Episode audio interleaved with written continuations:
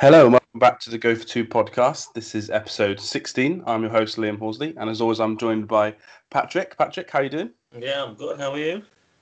Yeah, good. Thanks. We're just talking off air. Come back off a holiday, so I'm uh, refreshed now after my first week without a podcast in a year. So I uh, ready to go for this one. I think. Yeah, absolutely. Uh, plan for the pod. Uh, we are going to do a little bit more draft stuff just off the top. Uh, we were going to record last week, but didn't quite out with our guest schedule. So we'll do a little bit more draft stuff off the top, and then we're just going to talk all things uh, NFL schedule because it's schedule release week this week. I, I, thought this time, I'm not sure about you, mate, but they made a bit more of a kind of deal of it. I think um, with the whole in the morning they released the first game of the season, didn't they? And then they tried to make everybody wait till well 1 a.m. our time for the full release. I thought they kind of made a big deal of it. What are your thoughts on, on yeah, how they kind of did yeah. it? I agree with you actually because I felt like throughout the day there was like official leaks more than kind of just like getting leaks off the Athletic or Adam Schefter or whatever. There was kind of official leaks through teams throughout the day, which I quite liked. It's just the NFL just knows how to make an event out of absolutely everything. Don't they? Basically, it's the schedule. You already know who you're playing Yeah, yeah, years in advance. You just don't know what order, but they make it into some big like deal like it's a surprise that the Eagles are playing the Falcons. It's like we already knew this three years ago, but it's still exciting. Yeah, it's definitely yeah because you know like basically ninety percent, well eighty percent of the new schedule, don't you? Uh, three years in advance, and then all you have to do is there's only three teams that you find out the season before you're playing. Yeah, Obviously, the season finishes in January, so in January you know every single team your team's playing. But for some reason, which order they play in just gets you excited, and everyone, Yeah, everyone gets buzzing. I do find it interesting. They used to do the schedule release uh, before the draft, actually, a few years ago, and now they've basically said they're going to permanently move it till after the draft. And I just think it's what we've said before, where they're trying to make the NFL basically a whole year league, aren't they? Where there's no kind of breaks, um, rather than just extend it out. Because before, as soon as the draft was over, you kind of didn't really worry about it for two or three months. But now the draft's over, and then you're waiting another couple of weeks for the schedule, and then it's the rookie mini camps that start, and they get the new squad numbers and stuff. So they're trying to make a whole year thing out of this league, which I think is quite cool. Yeah, it stretches it out, doesn't it? Because I kind of like obviously the NBA usually as the early part of the summer, don't they? But I think they're trying to do everything in their power just to get any impressions or any kind of ratings back onto the NFL in that time. So yeah, I mean it's good for the fans, isn't it? Yeah, definitely. Yeah, it's definitely it's the. Uh, I've got a few friends in America, and it's just by far the most important league uh, that everyone cares about. People still love the NBA. I'm an NBA fan, but the NFL just almost rules the whole year. And now they're basically going to go to an 18 game schedule. They've got Christmas Day games now that they haven't had always in the past. So I think they're just trying to rule the whole calendar. So it's good for us. Good for recording a podcast because we never get bored of uh, stuff to talk about. Yeah. Uh, but cool, let's move off from the schedule for a little bit then, just kind of go back to the draft. Uh, we decided to come up with three kind of draft classes we really, really liked and thought were the picks were really, really good. And then we're just going to do one each that we think was terrible because we don't want to be too negative on the pod, but we have to throw a little bit of shade out. Uh, and maybe one of us chose the Raiders, maybe one of us hasn't. Raiders get a lot of stick. We'll have to, we'll have to see. But let's start on a positive note, mate. Go with your kind of top draft class in your opinion that you had on your list. I'm going to go for the Miami Dolphins. They had a lot of draft capital, did a couple of moves, did a move with the 49ers and did a move with the Eagles, and then still ended up with two premium first round players. And then in the later rounds, Eichenberg, Hunter Long, Larnel Coleman as well. I just think with the addition then of Jaylen Waddle and Jaelan Phillips, I just think that was a great draft. I mean, Flores, Chris Grier, a couple of years in a row that they've done it now, isn't it? So Yep. I think Eichenberg, probably new starting right tackle. So Long, the tight end, he's a pretty good blocker as well. So I just think that now the GM, I mean, Chris Chris Grier, he's set up the Dolphins now to win, and it's all on just going out there and doing it now. They've got the right coach. I think we're going to find out whether they've Tua Tagovailoa is the right guy under centre. So yeah, really excited about the Dolphins this season. Yeah, I do agree. I think that not this would to us last year if it doesn't do it, but I think this would be the key year where they decide, right, do we need to trade loads of our picks to get a quarterback, or is Tua kind of good enough? Because the, the roster is very good. So they had four picks, like you said, they're in the top 50, and then another one in the top 100. So you shouldn't get that draft wrong, but a lot of teams still would get that draft wrong. Um, but the Dolphins haven't. Like you said, they've probably got their third choice receiver, maybe second choice, depending on how you look at it. Um, they've got starting edge, starting safety. I think Eichenberg will play right tackle, like you said. And I think Hunter Long at tight end will probably be their tight end too to play alongside Gesicki. So they've arguably got not five starters because you don't start two tight ends, but they've got five players that will play a large amount of snaps, which I think is just incredible for, for any draft class, especially when you've got a team like New England and Buffalo that are rebuilding so well. Dolphins had to keep up, and I think they did, which is good. Yeah, absolutely. And I think on on Tua as well, I don't think you need him to be top ten, but if he can be a average to above average quarterback, I think that team's going to go somewhere. But it just depends whether you can get him to that level. We're going to find out, aren't we? Yeah, it'd be interesting for his career as well because he's probably not stupid realizing how many picks they've got. Uh, and there's a few veteran quarterbacks in the last six months that have not been happy with their teams, whether it's uh, Russell Wilson, obviously Rodgers, uh, you've got the whole Deshaun Watson thing. So it would still not shock me if they went out and got a quarterback next year. So I think he needs to be, like you said, an average to, to good starter this year. Top 15 maybe at his position. I think that they'll give him another year because I think Flores really likes him. But they can't have another year where they're worrying trying to bring in a backup like if they got Brissett haven't they as backup this year, they can't be bringing him in off the bench to win games like they did with Fitzpatrick because that's just not going to be conducive for, for, for good football. I don't think going forward. Yeah. But but definitely good class. Um, they were an option for mine, but my first one I, actually went with the Browns.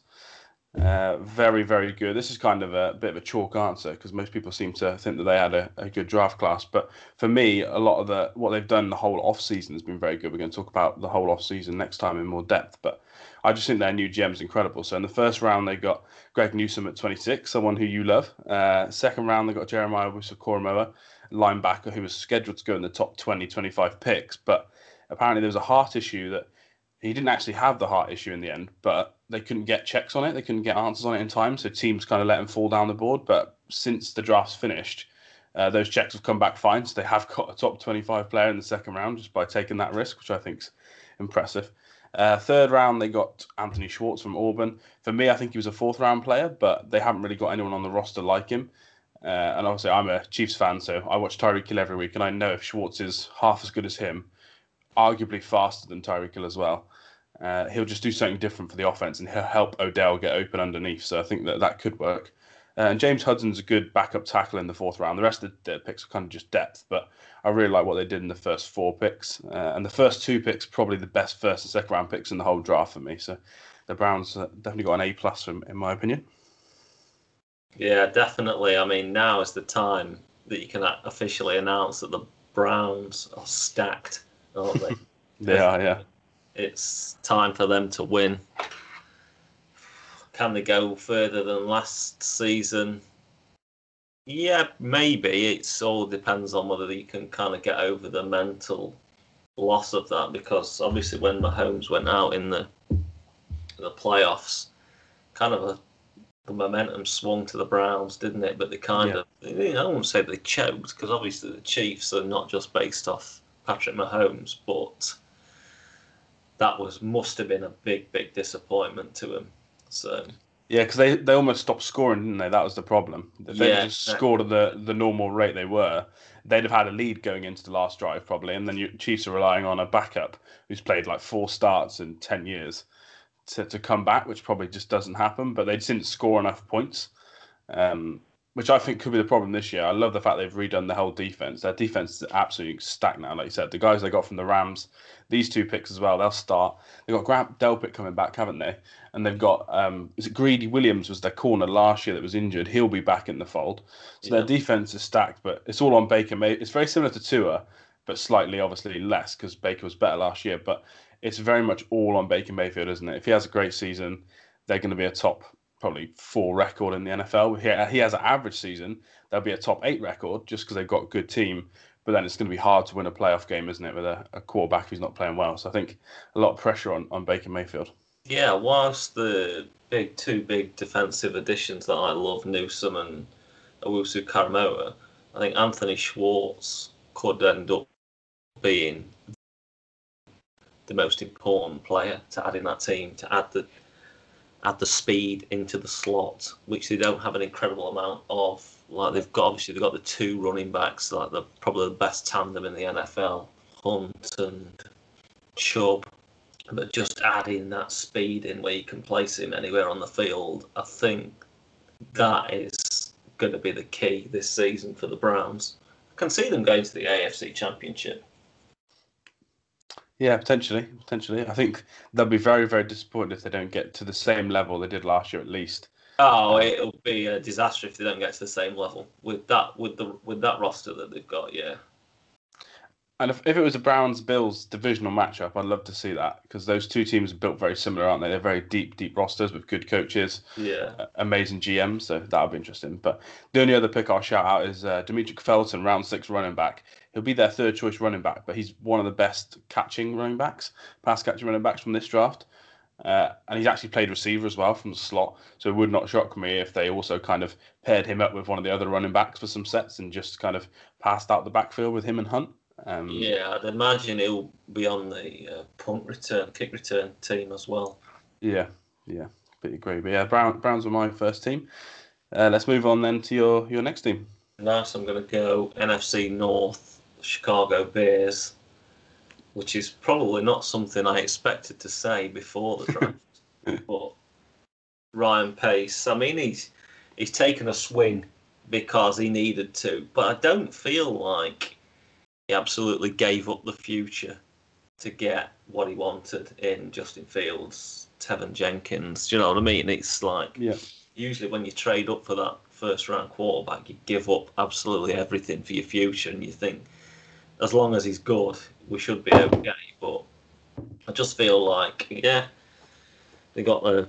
I mean, Jenkins is first round pedigree, isn't he? He's going to be starting straight away, probably at right tackle first, I'd imagine.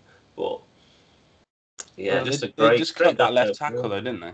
Yeah, they did. I, I saw he signed somewhere actually. I forgot where he signed. Uh, Washington he signed with. Yeah, Uh, yeah. But they So also got um, Larry Borom, Missouri, offensive tackle as well. So slot him in somewhere. But yeah, I'm just really happy for them actually because they've got got a couple of underrated weapons as well. Khalil Herbert, Dazz Newsome, not um, huge names coming into the draft, but they're actually two quite dangerous weapons. So especially Newsome from the slot, I think that could give Fields a little safety net at some point. Just he can get you nice 10, 15 yards, quite speedy. Um, yeah, but it's all on Fields, isn't it? If he's good, then the Bears are going to be much better than they were slated to be two months ago. Yeah, I completely agree. Uh, and I think I read that Teven Jenkins as well was a, a kind of injury worry. That's why he slipped to the second. But yeah, I think he'll start right tackle or left tackle now they've cut Leno. Um, and obviously Justin Fields should start at quarterback. There's a lot of rumours already, obviously, they have to compete and stuff like that. And I just think if you start Andy Dalton, then you're just kill. Like you've done, you've you've made a decision here that might save your job. But if you start Dalton, you're just going to cost yourself the job because that would just be the most ridiculous decision to go into week one. I, I think that's just NFL official talk language. Do you not think that, yeah, we're going to go in and compete? You haven't moved up to get this guy to save your job, to sit him down. No, I would agree, and I'd pray. If any Bears fans as well, they'd be praying that that's the case because Fields should definitely start. Jenkins will start. I think um, Borom as well from Missouri. People think he could be a tackle or a guard. He played tackle at college, but a bit of a shorter arm, so he might be a guard for the future, which the, the Bears do need as well. So I think that works well. Uh, and then round seven, uh, Khyiris Tonga from BYU. That's a player that Jordan spoke about when he came on, did our, our podcast, talk about defense. He had him as one of his sleeper uh, interior defensive linemen. I think he had a fourth or fifth round grade on him, and they got him at pick 250 in the draft. So just judging on what we've heard about him, I think that that Tonga pick is also a really good one. Um, helps build around the trenches, which the Bears have always been good at. So I think overall they've had a great draft, but Fields is definitely the key, isn't it? It's all, it's all, all on what he's going to do for the future. Yeah, I mean, this year I think they don't need to. He doesn't need to win a lot. He just needs to show that he can be a really capable quarterback in this league. I just I don't think um, they need to get up there with like oh anything below ten wins is a disaster for Fields. Even if he only gets five wins, but he looks great. I don't. I think that's fine for the Bears. I think that keeps Pace's job as well. Might not keep Nagy's job. But no, it might not keep Matt Nagy's job, but it's keep Pace's job. Yeah. And that's what Pace cares about, right? I agree completely. Uh, I do think that there's a chance they could be really good though, um, because I'm not sure about the O line. Like, I thought Jenkins was going to play right tackle, and they were going to play keep the the current left tackle, but cutting him I think is a bit of a strange one. The other rumor was they could have cut Hicks or Jimmy Graham, but they chose the tackle, which for me, keeping the tackle over the tight end is ridiculous. And the GM come out and did say there was something to do with. I think he caught the most touchdown passes for us last year. He said so we couldn't cut Jimmy, and I just think that is just a strange way to look at it. So they think they're closer to winning. Um, obviously, Allen Robinson, they've got Miller, they've got Mooney, they've got Newsome now, so their offense could actually be quite good. So yeah, it wouldn't shock me if they were half decent, especially if uh, the Packers trade Rodgers. but we shall see.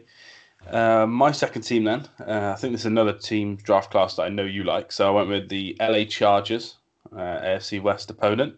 Uh, first round, I got Rashawn Slater. Didn't have to trade up for him. We saw a lot of mocks where they traded up into the top 10 for him. They didn't have to do that. Pick 47, they got uh, Asante Samuel Jr., corner from Florida State. Again, that's a player that we've seen going in the 25 to 35 range, and they got him at 47. So I think that's a good pick. Pick 77, so round three, they got Josh Palmer from Tennessee. I really, really like Josh Palmer. I think he's going to be a good big X wide receiver for them.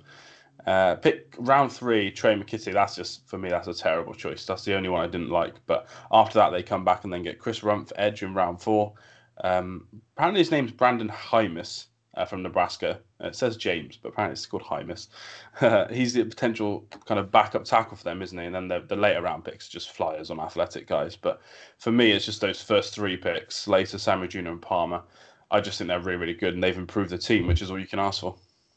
Yeah, absolutely agree with you there. Especially Josh Palmer, actually. He was another one pretty underrated coming into the draft. Not a lot of talk about him, was there, going no.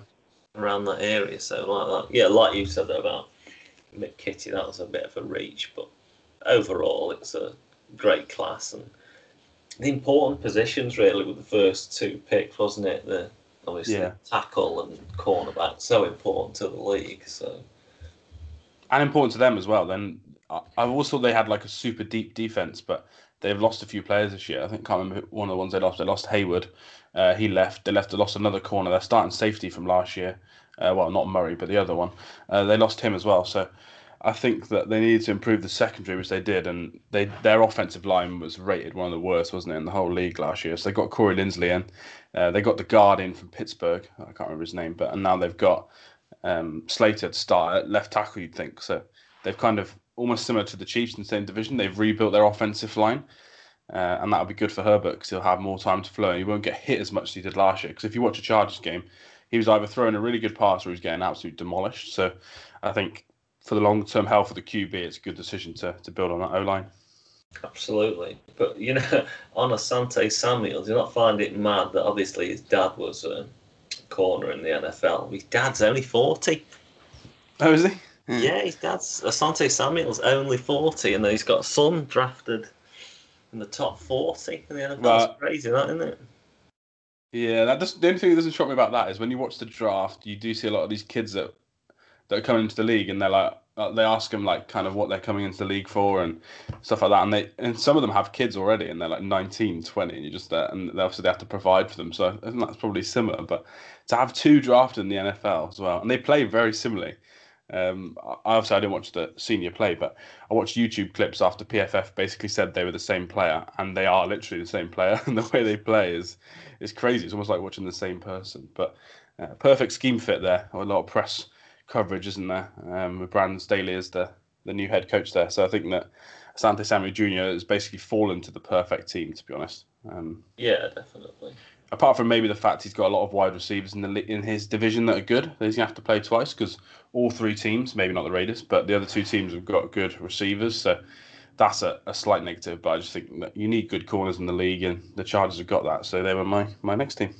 Nice. So my third final team, I'm going back to the AFC East. I'm going with the New York Jets.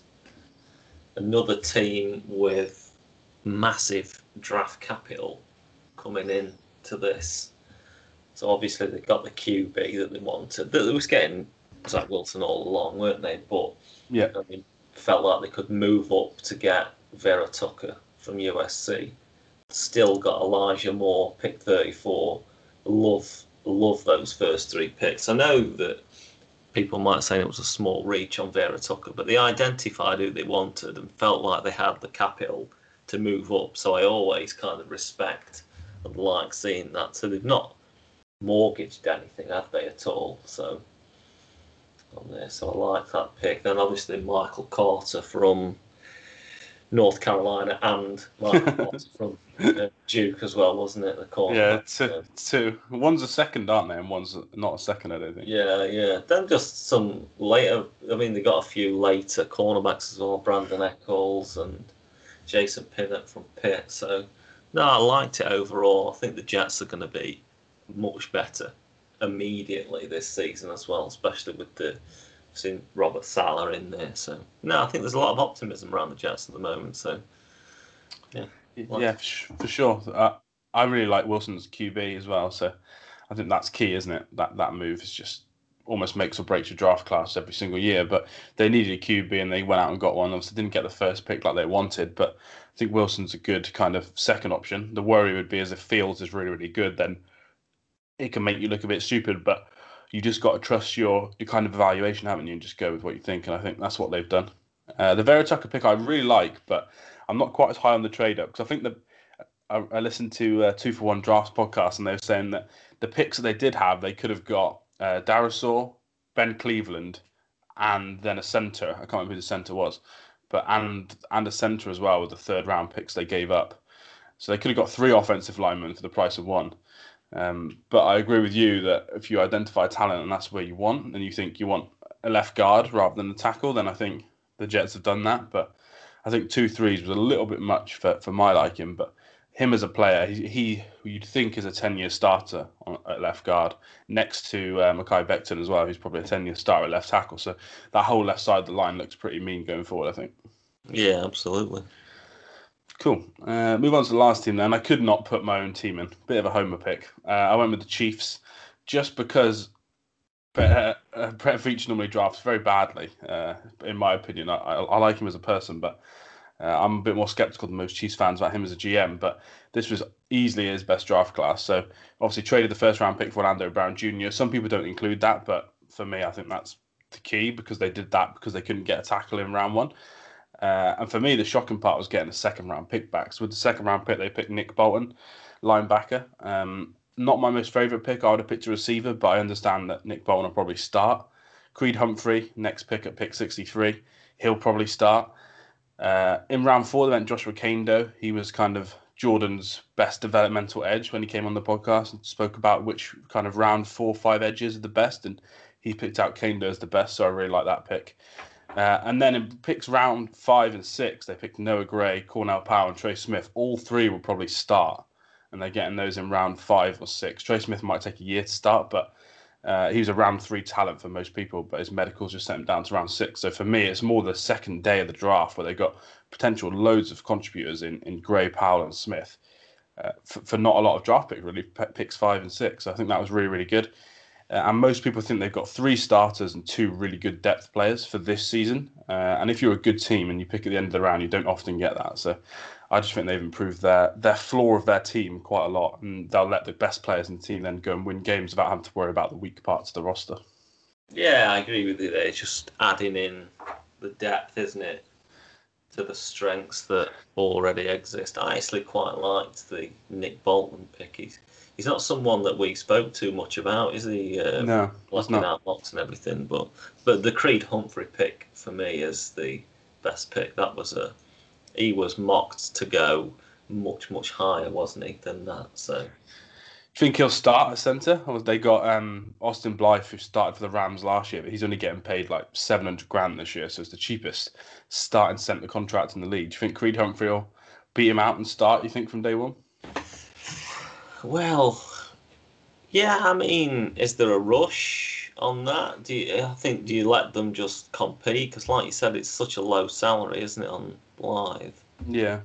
Probably just let them compete, don't you? And then you hope that Humphrey would then beat him out and then start. Yeah, because he played a lot in college, didn't he? Um, Yeah, he played a lot. Yeah.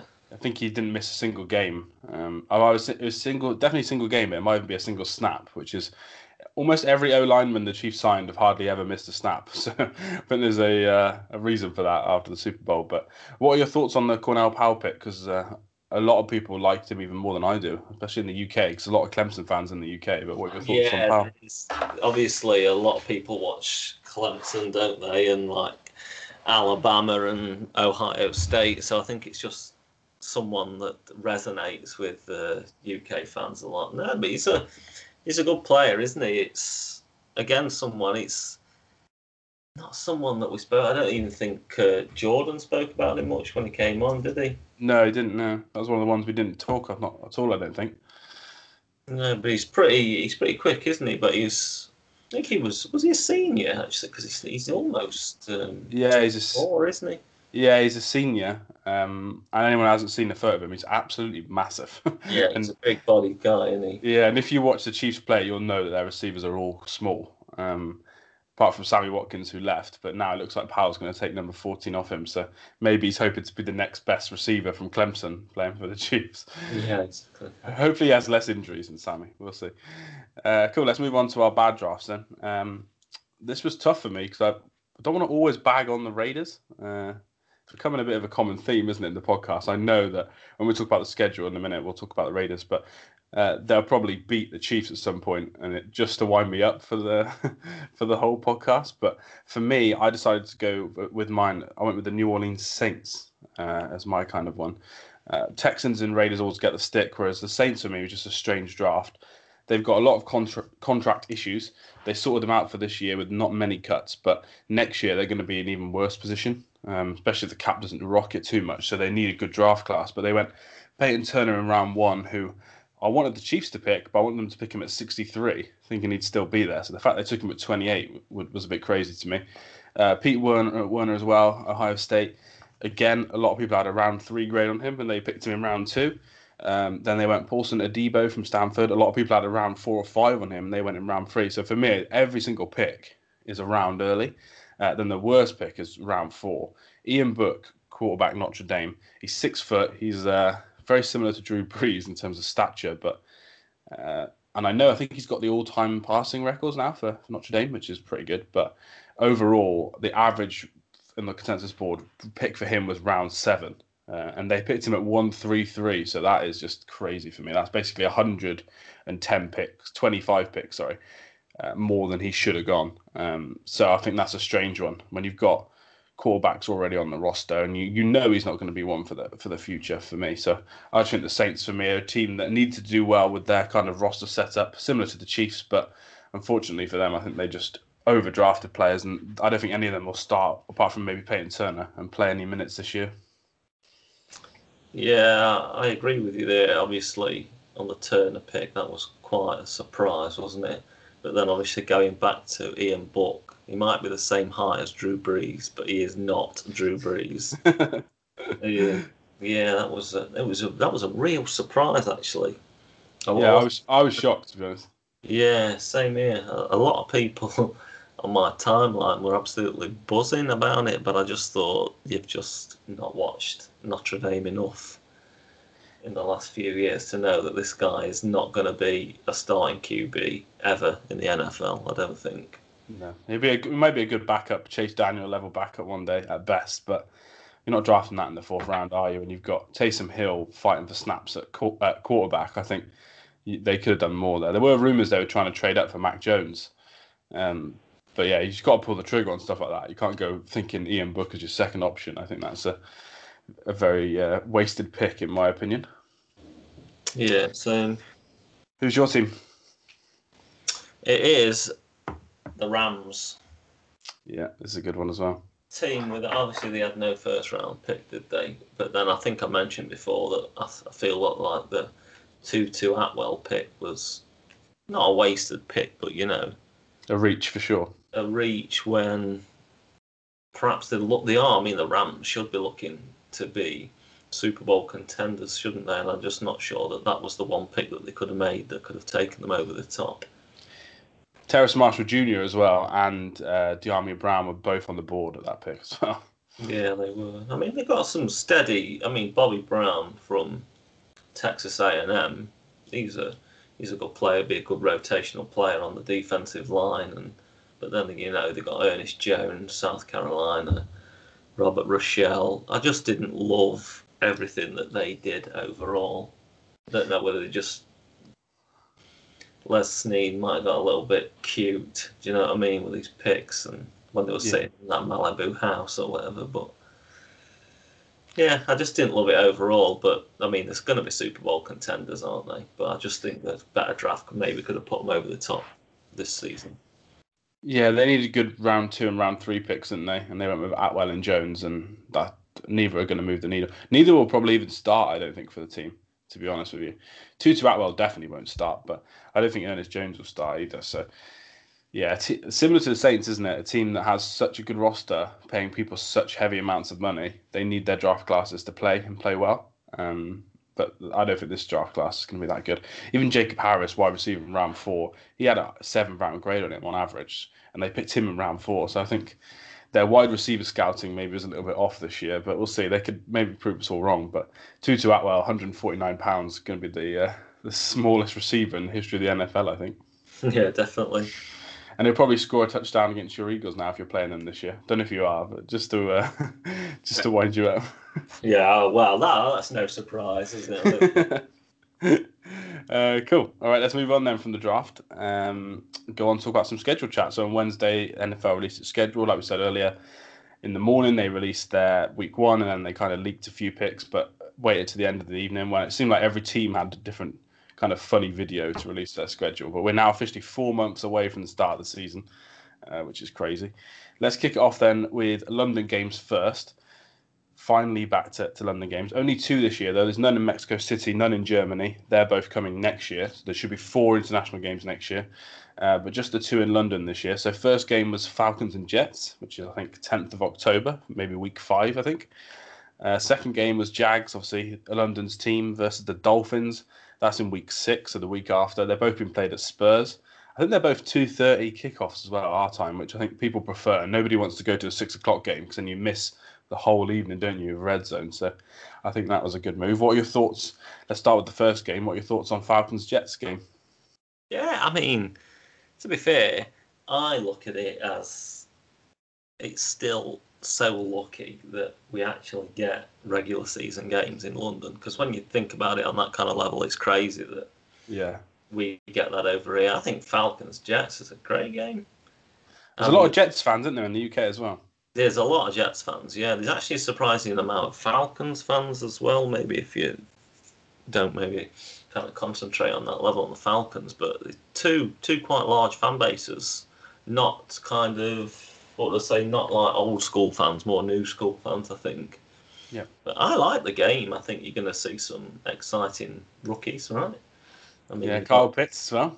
Kyle Pitts, exactly. That's see how much hype's still on Kyle Pitts by the time that that game rolls around. But yeah, I mean Julio Jones, Calvin Ridley, Matt Ryan, Zach Wilson, Elijah Moore. What more can you want? Yeah, Jets got those receivers well, haven't they? Corey Davis, they got Denzel Mims, Jake Crowder. Um, they picked up Elijah Moore, didn't they, as well in the second round, the Jets. So Yeah, exactly. It's uh, Two off- game. Yeah, two offensive teams, and I don't want to uh, slag the, fa- the the teams off too much, but two terrible defenses as well. So I think we could see a high scoring game. Um, But I think that kind of suits the London crowd.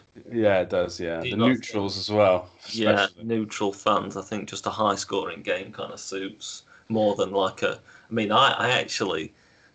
I don't think we spoke about this ever, but I actually love games that are like 16 13. I I had a, love- I had a feeling like, you might. You, games just in the trenches. But I know I that think- that's not good for London, is it? no, that you can imagine as a Chiefs fan as well. That's not my favorite type of game. My Yeah. favorite type of game is the uh, the Rams Chiefs Monday Night Football when it's 55 55 48. Um, but yeah, no, I, I agree. I think these two teams are just going to be terrible defensively. So there'll be a lot of points scored, which is good. What are your thoughts on the crowd? Do you think they will have full capacity? Obviously, we haven't heard anything officially, but we're well into vaccine season, aren't we? Now they've announced in June uh, there's a chance people will stop wearing masks if they're vaccinated, and uh, the Premier League. I'm a Leeds season ticket holder, so there's hopes that we get to go to football games next year in England. So, what are your thoughts on the, the attendance? Do you think they wouldn't kind of have brought the games back if they haven't been promised full attendance, or you think that they'll just go with it regardless of what the government's say, even if it's 50%, they'll just keep the games? I mean, if it's not 100%, it seems mad to me. Yeah. To even have the games over here. But I did think what you just said there, or oh, I wonder if they've kind of been promised and things like that. I really don't know that they would get that kind of yeah promise at all because we kind of don't know anything about like I mean the Premier League is just so big, isn't it, worldwide, and that's our own league, and they don't know anything, do they? Apart from they can have a few fans, yeah. the next coming game weeks there, sort of thing. But yeah, I, I just I really hope that it's all sorted and we can have full crowds because otherwise it seems pointless to me. And then it's going to make the tedious ticket argument that is flooding my timeline already that I've told you about yeah. worse.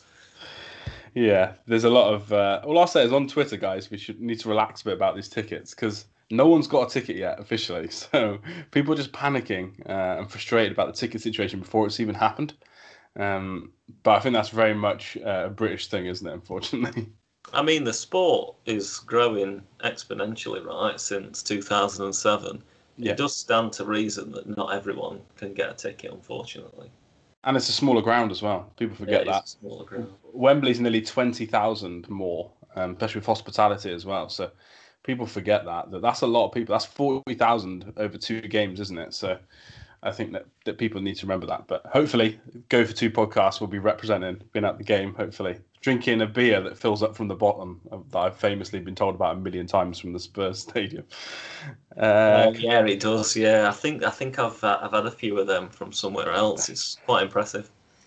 Hopefully, I'll be trying that out when, and I'll probably be wearing a Kyle Pitts Falcons jersey that I've overpaid for outside the ground because I've got excited.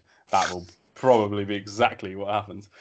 Uh, cool. Second game then. Jags, like we said, London team. Um, apparently, Tony Khan, I think, uh, Jags owner, I think, is the uh, that's his name. He's uh, unhappy apparently because he wants to play all his games at Wembley, but they put both games at, um, at Spurs, which I find interesting. And then the new kind of head of NFL UK has also come out and said that next year when the Jags contract stops, they're just going to take more teams from anywhere, uh, and there's a chance maybe that teams that, like for example, the Bucks could come over and play at Old Trafford because they got the same owner. So we could next year see a bit of a, a different swing from, from from these sort of games, and maybe the Jags not being so heavily involved. But this year they've got their annual home game, uh, Dolphins as well. So another kind of star-studded team in terms of Tua. Obviously, Jags have got Trevor Lawrence as well. Uh, Alabama Clemson ties there, so another kind of offensive matchup for me. And I think the Dolphins are arguably one of the most supported teams in the UK, similar to Jets because of the history. And the Jags are arguably the most supported just because they've kind of rammed it down our throats for, for like eight years. Um, so, what are your thoughts on this matchup? Because for me, I think this game will have a hell of an attendance, and I think the viewing figures will be very, very good as well for the two teams. Yeah, absolutely. Like you mentioned, I think Dolphins probably got one of the top three fan base in the UK, for base from when it all started in the eighties with Mourinho, uh, Dan Marino, and whatever. But Jose Mourinho. I was going to say Jose is there. just seen an. Is, do you know why? I've just seen an advert pop up, completely off target. Is uh, Jose Mourinho's on Talksport now apparently, so that could be interesting. Maybe ask his opinion on the Jags Dolphins game at Spurs. Yeah, yeah. I think he was at one of the NFL UK games. I remember him um, watching him being interviewed. He's probably got booed, I imagine. Most guests seem to get booed at the NFL UK games when they come on uh, on the sidelines. Quite funny. Yeah, but the the game overall is the least surprising. The Dolphins have been over now. This is the fifth time. Yeah, feels like the ultimate safe pick that the NFL could do to bring over the Dolphins. But I like the game overall. I think, obviously, like you said, there's a lot of stars playing. Trevor Lawrence is just going to be so cool to see live. Yeah, exactly. It's also going to be great to see Urban Meyer when he's lining up with Tebow. oh, God. we haven't spoken about Tebow yet, but let's just hope he's cut by the time this game rolls around for me. That's the way. No way he'll be like running jet sweeps and everything. I think it's absolutely amazing. 36 year old bloke running jet sweeps sounds that's very London NFL to me. I think. Yeah, it is. Yeah, only only Urban Meyer would have even have thought to have done that. Maybe the Dolphins could sign Vernon Kay as a linebacker to get him to cover Tebow one on one. We'll see, but I think it's a good game. Uh, I think this game, to be honest, will have. I'm not sure how it's going to work with season tickets and stuff, but I think this game will have the most demand. I think uh, just so many Jags and Dolphins fans, and obviously it's in London, being at Spurs Stadium, and that's where most of the Jags fans seem to be. Because if you've taken a kid to the NFL UK games before, they just talk. It's just Jags non-stop, isn't it? All the jerseys are Jags, her hats, scarves, everything is, Jags related, um, and they're always the home team. So you always get the flags, the music, and stuff like that. So I think there'll be a lot of Jags fans wanting to go to this game. Then they Uh, get beat. Yeah, yeah, they often get beat. The funny thing with the Jags was, I remember when I first kind of got more and more into going to NFL UK games because I missed the first two years worth of games, and then I didn't miss a game after. But I remember that uh, Blake Bortles obviously got drafted, didn't he? And most, a lot of the people that go to the Jags games are either young or a lot of them are rich at Wembley because obviously hospitality is, is so expensive. And a lot of people buy Blake Bortles jerseys, and he seemed to always play well in London. But obviously, I because I watch every game, and, and so do you. We all knew that Bortles was terrible, but it seemed like the local London fan thought he was immense, and he was good every time. I remember going to the Bills game, my friend Scott, and I think he had like 300 yards passing, two rushing TDs. And I just think like it was so funny the amount of people that got Bortles jerseys, uh, and then they re- and then they've come to realize like two years later when they go to games that he's not there. They're like, oh right, he obviously was, must have been absolutely terrible. But uh, let's just say guy. I, think Wembley has sold a lot of Bortles jerseys in the last ten years. To be honest, like too many, if I'm honest. Yeah, definitely. And he's But- just signed for the Packers, right? Yeah, future starting quarterback for the Packers, probably. There we go. But yeah, two good games. Um, next year, the, the rumours are Germany as well. So I'd be interested to see how many UK fans go over to Germany. Because I think you'll get a lot of hardcores that have kind of done the UK, the, the NFL London stuff so many times now that they'll want to get all their mates together and fly to, to Munich or Berlin, wherever it's going to be, uh, and watch next year's Germany game. So I think that'll be uh, that'll Tell be now, that is, I would much rather go there than to watch anything again in London. Well, I, I, would put my mortgage on you going to that game in Germany. For, Yeah, for- definitely would. Especially if it's in uh, that Mun- that new Munich stadium. I think that'll be a good one. Um, I think that's the rumours where it's supposed to be is Munich rather than Berlin, but we'll see. Uh, cool. Let's move on then to we'll talk about the week one schedule, and then after we'll pick out some standout games for the rest of the season. So. I had one that I quite liked um, that suits our, our kind of podcast theme of slagging off running backs in the first round. Uh, Steelers versus Bills. I was surprised they put this game on. This was kind of the game that killed the Steelers season last year, wasn't it? When Josh Allen came in and I think beat them by about 15 or 20 um, at home last year. So I think that was a that's a good one. Um, two kind of top teams technically. Uh, I'm not as high on the Steelers, but they've got loads and loads of fans. So in terms of viewing figures, this game's going to be absolutely crazy. Get to Josh Allen back see if he can kind of not be as good as last year necessarily, but be consistently good rather than go back down to his old level. That's another kind of storyline for the game. Ben, Big Ben's probably last ever season, you think, in Pittsburgh. Uh, Najee Harris, his first game in Pittsburgh. So I think that's a really, really good game uh, that they picked out. And I think it would get a lot of eyes on the telly. So I think the Steelers Bills for me is one that stands out in, in week one. Yeah, nice. There's a. I actually quite like the um, week one schedule. It's kind of a few kind of random games. You don't think you never thought like Cardinals Titans would be a week one game. Yeah, I- th- it's quite strange, isn't it? How they they every year now in week one they seem to put more and more good games on, which is cool. But we're all going to watch week one regardless. I do think sometimes they should spread it around because we'll get to week six and we'll have an absolute stinking week, won't we? Unlike week six or week seven, but yeah, they just like to hype it up, don't they? The NFL. So I do like um, obviously Dolphins Patriots. Obviously, it's a divisional game. I love that. I just think straight in the the new look Patriots sort of thing. I mean, how many signings they made in free agency versus the Dolphins coming in. Mac to- Mac Jones maybe as well. Yeah, you never know, do you, if something happens to Cam in training camp or whatever. But yeah, then the Dolphins with all their new weapons, there's going to be some overreactions for some fan bases after that game, whichever way it goes. Yeah, there's going to be. Um, they got Lynn Bowden Jr., didn't they, the Dolphins, and he threw a few passes from wide receiver, and I'm expecting to see him throw a bomb to to Will Fuller or uh, Waddle. Yeah, to Waddle, yeah, and that just sent the whole place crazy. But yeah, I think that's a good game as well. Fan bases don't like each other either, do they? So it adds for an interesting wrinkle. I think that's a late game, isn't it, as well for us, which is nice. Um, nine twenty-five. Yeah, that'd be nine twenty-five for us. Yeah.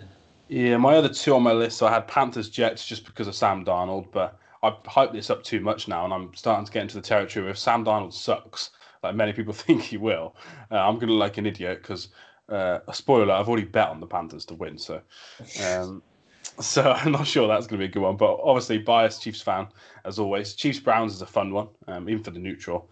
Uh, repeat of the divisional matchup last year. Everyone loves the Browns defense. Everyone loves the Chiefs offense. I think so. That's quite a fun game. Uh, I'm just quite shocked that game's as early as it is the Chiefs have got loads of national TV games, and so the Browns have only got three, which I think is weird.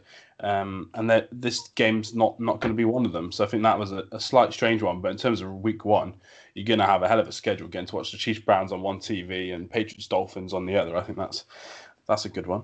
Um, Packers Saints at the same time as well. Yeah, 9.25 as well. Um, either way, I saw a good funny meme. Aaron Rodgers will be playing at 9.25 on week one because you've got the Saints, Broncos, and Packers playing, and they're the three teams that the odds to sign him. So uh, Aaron Rodgers is definitely going to be busy at 9.25 uh, on the, the 12th of September. Yeah, definitely. Uh, any other any other standout for you? Yeah, I had to smile, to be honest with you. At Jags at Texans. That is yeah. totally to get Trevor and Urban a win, right? Start. I'll tell you something: if they don't win there, that is not a good sign. No, that's not. Especially with Deshaun Watson almost guaranteed. yeah, exactly. Deshaun, we we know now Deshaun's not going to be there. If he was there, that's a different situation, isn't it? But you know, with Tyrod Taylor, and then the rest of the ramshackle roster that the Texans have put together. If, I mean, if Trevor goes in there, gets blown out, then that's not a great start, is it? No, well, if you look at the schedule, they've been quite kind to them because their first games, not to go too far forward, but their first games are Texans, Broncos, Cardinals, Bengals. Like they, they want Trevor Lawrence to get off to a hot start there, don't they, and win a couple of games. And they don't want him to lose that famous record of only losing two games. They want to lose like his first three NFL games. They're giving Comes him into London undefeated, yeah. Oh God, the, the talk. At least people will be buying Lawrence jerseys then, rather than uh, than Bortles jerseys. Yeah, definitely. Uh, yeah, and the, the, other two games, obviously, uh, that stand out a little bit Sunday night and Monday night football, basically chosen due to the stadiums, aren't they? So Rams at home against the Bears, Raiders at home to the Ravens. There's loads of Bears fans, loads of Ravens fans, so they'll tune in as well. They'll be watched by loads and loads of people, but basically get to showcase the new stadiums, don't they? Uh, and you shared an interesting thing as well about the prices as well for Raiders games. It's the most expensive a- average NFL ticket in history now. Uh, I think it wasn't the cheapest that you shared something like six hundred and eighty dollars for a ticket for the Raiders yeah, games. Yeah, I hope you've got some money if you want to go to that first game, Ravens at Raiders. Yeah, I think you're gonna on the day. I reckon you'll end up paying minimum four figures for a ticket. Yeah, I've got. A, I said before in the pod, a close friend who's a Ravens fan. His mum and dad, they both turned sixty, and it's their forty-year wedding anniversary in the same like two-week period. So he was flying over anyway. He's a Ravens fan uh, and he's flying over the week after. So he, well, he was going to fly over the week after. So his plan is to now go over for the Raiders game. And then when I sent him the link to the tickets, he was uh, not pleased. And I think his words were, "I'm going to have to ask my mum to get them for me and dad as an anniversary present to dad." That's how expensive they are. Uh, so yeah, people are still trying to go. Rumors are they sold ten thousand tickets on the first night. So the Ra- the Raiders are uh, going to make a hell of a lot of money from uh, from that new stadium. But let's move on then to the rest of the schedule. Then, uh, going to pick probably three games each. I think that stand out to us. Um, why don't you kick us off with your, your first one? Seems a bit of an easy one to pick, but Bucks at Pats week four.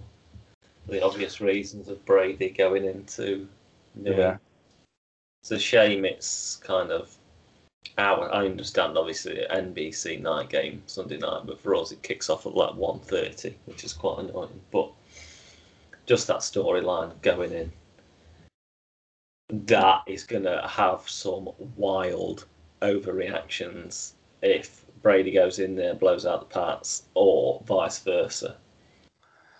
Yeah. Patriots can sneak out a win. and That is going to have some overreactions. That's just why it's such a great game. for sure. On paper as well, it's probably going to be the most watched game, isn't it? Sunday night football, especially the early weeks. I, I don't think it's any shock they put it on early in case the Patriots absolutely suck and Cam Newton's like another down year. I think they put it early, haven't they, to kind of in the hope that maybe both teams are with winning records uh, and it means a bit more. Whereas if you put it in week like 14 and the Patriots are done, I think it has less of a shine on it. So I think they're quite clever for putting this game on the slate quite early, aren't they? Yeah, exactly. And it's about starts about four hours, four or five hours later than uh, Chiefs at Eagles. So one of us will be really sad. Probably you. yeah, probably. Yeah, no mind luck. Especially if I fly to the game. yeah, even more case. Uh, cool. Well, my first game also involves the Bucks. Uh, we didn't talk about it in the, the first bit, so I went with Bucks Cowboys. Uh, so this is the first game. Uh, everybody waits all summer for that first game. So this is Thursday night football, uh, first game of the season. I think they've chosen a good game here. They often kind of don't choose the best games for week one uh, for the opener, but they've chosen a good game. But they're not stupid. They've also chosen it because Cowboys get the most views out of any but any team in the NFL for some reason. America still love the Cowboys. I think it's more of a historic thing, but I think this will be a very, very popular game. Get to see Dak Prescott come back after that leg injury. Um, and most people in the NFL, especially in the UK, I've got the impression really, really like Dak as a player and as a person. So I think that everyone will be staying up to watch that game to see Dak come back. Brady, kind of notoriously slow starter as well. The amount of time that the Patriots lost their first game after winning a Super Bowl was crazy. I think it's like four out of six uh, times that they've the last six Super Bowls they won, they'd lost the first Thursday night football game afterwards. Chiefs beat them twice, by the way, just to say that. But uh, I think this will be a hell of a game. Uh, the Bucks get their rings as well just before, so I think that's a fun one. Uh, loads of people will watch it, but yeah. We'll, we'll see who wins. I'm going to go with Dak as well for that one, just because I love him so much. But yeah, I like the Cowboys in that game. Don't ask me why, just because it's like kind of kind of sleepy. You get your rings, don't you? And then someone comes in there. But I'd like the Buccaneers to blow them away, obviously. I think it'd be a um, high scoring game.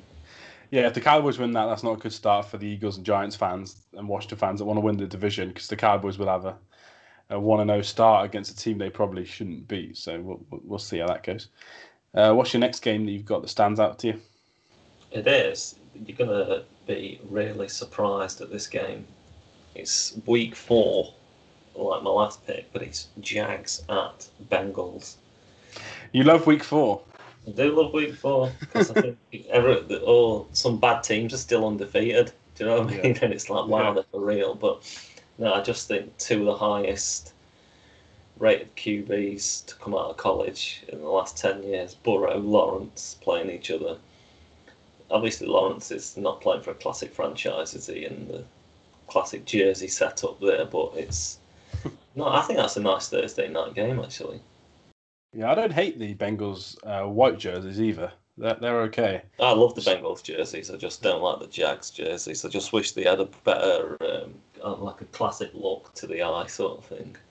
I don't know where the game is, but if they did the Jags black jerseys versus the Bengals white, that would be quite aesthetically pleasing. But you know someone's going to be playing in teal or orange, unfortunately. Yeah, yeah, exactly. It's, yeah. At, it's at Cincinnati on the Thursday night. I just think that's a nice matchup for two young QBs because there's not a lot of talk about Joe Burrow. He's like, yeah, it's, it's gone quiet now. Yeah, you all must have forgot. I think that's what we're going to see this season from Burrow. I think he.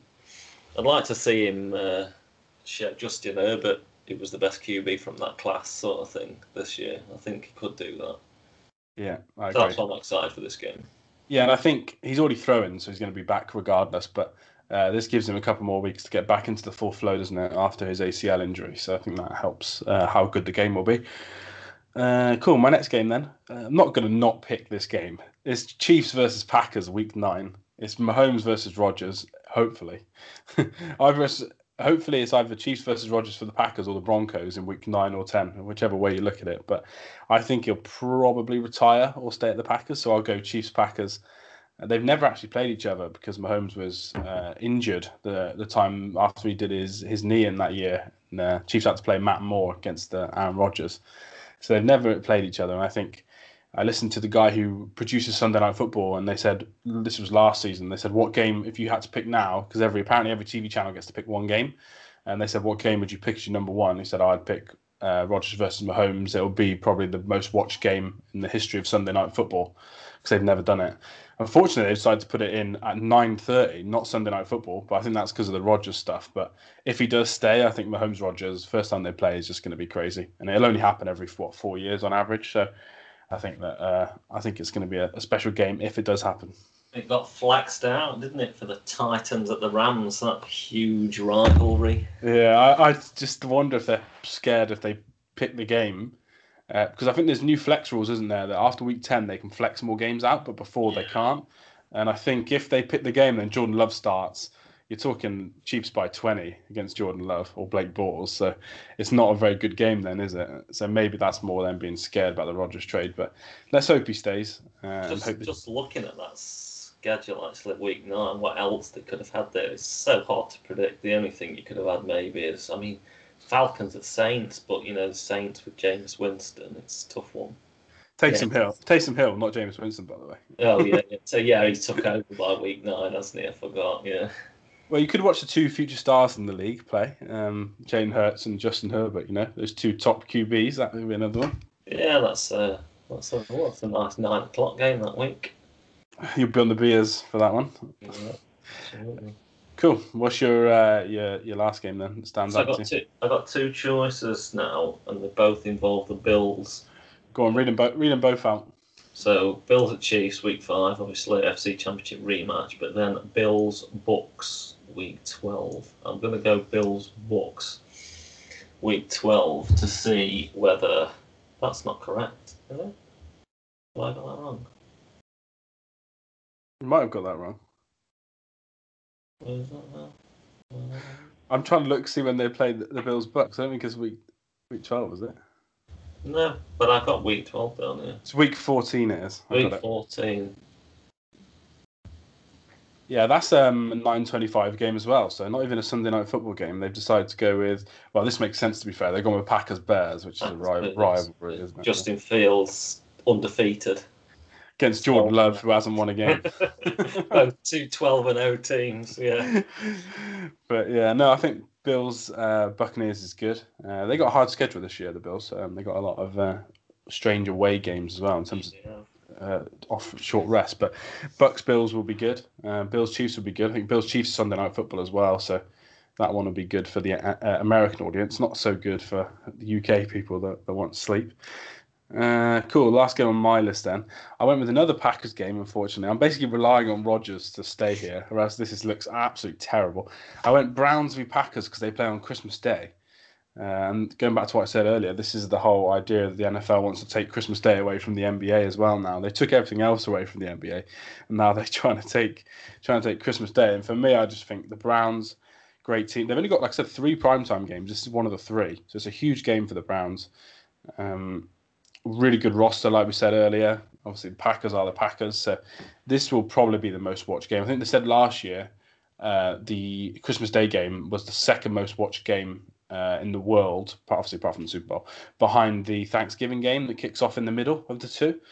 Uh, and I think they put two day two games on Christmas Day this year just to get the viewing figures up even more. And I think Browns Packers stands out for me as a good one if Roger stays, I think that'll be two really, really stacked teams going against each other late in the season as well. There's only what two weeks left then, so the game you'd hope would mean something as well to to one of the teams. Yeah, absolutely. It is a great game on Christmas Day, and I have to say for anyone listening, go to that game on Christmas because I went to the Brooklyn Nets and Chicago Bulls Christmas Day. I think it was 2013, and let me tell you, that's the best Christmas day I've ever spent. It was amazing. I sat on the second row. Oh wow! Police centre, and I just think that to me that's just classic Christmas. How does it get any better than that? The back then the ticket prices were famously cheaper as well at the Barclays, weren't they? Compared to yeah, it's a lot cheaper. Yeah. If you tried to sit the second row at MSG on Christmas Day, you'd be talking like five grand. I'd look to yeah, yeah. Yeah, so the other game on Christmas Day is Cardinals Colts. So not quite as good, but it's the the, the Packers Browns games, the earlier ones. That's nine thirty. So after you've absolutely tanked your second Christmas Day dinner and you've had you've had a lot of beer, you can just settle down at nine thirty to watch uh, Jordan Love potentially or Aaron Rodgers against Baker Mayfield and Odell Beckham. So I think uh, I think that's a, a, good game. But all the rest are on Boxing Day as well, aren't they? Oh, I'm just about to say to just the way that obviously the calendar falls this year. Boxing Day is a Sunday, and that is a, just a full slate. That is you, just. You've got the Giants as well, by the state, haven't you? Yeah, Giants Eagles classic uh, NFC East matchup. It's a good slate that day. You got Bills Patriots as well. Yeah, Chiefs Steelers, Cowboys Washington, so the other NFC East team. Um, Broncos Raiders, another divisional matchup. Yeah, it's a great day, that. What a Boxing Day. I don't think uh, you'll be moving off the sofa, will you, Boxing Day? Especially Blackburn play at like 12 in the afternoon as well. Yeah, hopefully it will be, Blackburn will be playing at home and I can get back just in time for six o'clock, just for. Watch the watch the Giants beat the Eagles. Sounds good. Yeah, after Blackburn have been smashed some, by someone. by Peterborough, probably. Yeah, Peterborough. Yeah. Cool. All right. Well, we probably shouldn't go on a tangent to talk about the championship. I think we'll lose every uh, listener we've got, unfortunately. But yeah, just some standout games there. Obviously, like we said earlier, it's quite funny. We already know who everyone's playing, yet we still get hyped about it. Um, but yeah, there's some interesting ones. A couple of scheduled nuggets I wanted to see if you'd heard about though before we before we finish. Uh, the Bears don't play consecutive games the whole season, so they play home away, home away, home away the whole season. They never play two in a row. That's the first time that's ever happened. What, what were your thoughts on that? Do you think that makes a difference not having to go on like the road for three games in a row? Yeah, that's really interesting. That I didn't know that at all. Yeah, first time it's ever happened. They literally go home away, home away, home away. As long as there's no COVID stuff goes on, um, that'd be the first time any team's done it, which I think is interesting because that's the old football mentality, isn't it? Like ten years ago, you just play home and away, home and away. Whereas American football, the schedule is so random, but they've decided to give the Bears that, which I think will will be a nice little touch oh, for their fans. As, a fan, though, in Chicago, it's like sometimes you do love like a homestand of like a couple in a row sort of thing that you go to. It's great. But yeah, that's uh, that's real interesting actually. Yeah, because Chicago is that where Northwestern's nearby, right? Yeah, yeah, yeah. Yeah, and then the other nugget as well that I wanted to say was, um, what team was it? It might be the Vikings, but they've got three away games, one home game, then two away games. it, that is just a schedule mishap. And then the Chiefs, they go one home game by week, two home games. So they've got basically they don't have to leave Kansas City for five weeks, which I think again is a crazy advantage they've given to a team there. But I guess everyone plays everyone, so maybe it won't matter in the end. No, absolutely. Just having a look at the Eagles schedule, actually, I think we've got maybe the most favourite. I know the strength of schedule really favours the Eagles, but I think we've got a nice road schedule this year at Atlanta, Dallas, Carolina, Vegas, Detroit, Denver, New York Jets, New York Giants, and then Washington. That's quite nice. Yeah, it is. Yeah, well, PFF they do schedule analysis where they look at how good the teams will be rather than how good they were. Uh, and they also look at like travel, like for example, the whole three games. And they've got Eagles as one of the five easiest schedules just because they've got easy travel, easy teams. They haven't got loads of away games in a row, for example. So hopefully your team will benefit from that. Yeah, we'll see. Whereas the Steelers are the opposite. They've got the worst by far. They've got like short travel, tough away games, four days rest, hard teams to play. So yeah, that's the that's the negative of winning the uh, NFC North. Whereas the Browns being third, they get a third place schedule, don't they? So it kind of I think that stuff like that people forget about when they look at how many t- games teams are going to win every year. Yeah, definitely. Cool. All right. Well, let's wrap that up there then. Um, bit of schedule talk. Four months away, so hopefully in four months' time we'll be as excited about week four as you are now. yeah. We'll see. Neither Burrow nor Lawrence have got a win yet. Look absolutely horrific. Yeah, and you haven't got any tickets for uh, NFL London. You just gutted. That's the thing. and you're tweeting about it like everyone else. yeah. But yeah, it's a disgrace. yeah, well, we shall see. Uh, so cool. That's it for today. Next episode, I think we're going to talk to Jordan Foot again, uh, who came on for our draft podcast. We're going to talk about best and worst off seasons, uh, free agency and draft altogether. Look at what teams have improved the most and, and, and kind of gotten the worst. Uh, and that'll be that'll be coming out next week. And then after that, we'll be on to some full off-season stuff where maybe Patrick will just talk about Northwestern for a whole episode. We'll see. Yeah, let's have a Big Ten episode. That'd be great. Yeah, you can lead that one. uh, but yeah, remember go follow us at, Go for Two Pod. Uh, we'll be back next week. Uh, thanks for listening, guys. I'll speak to you soon.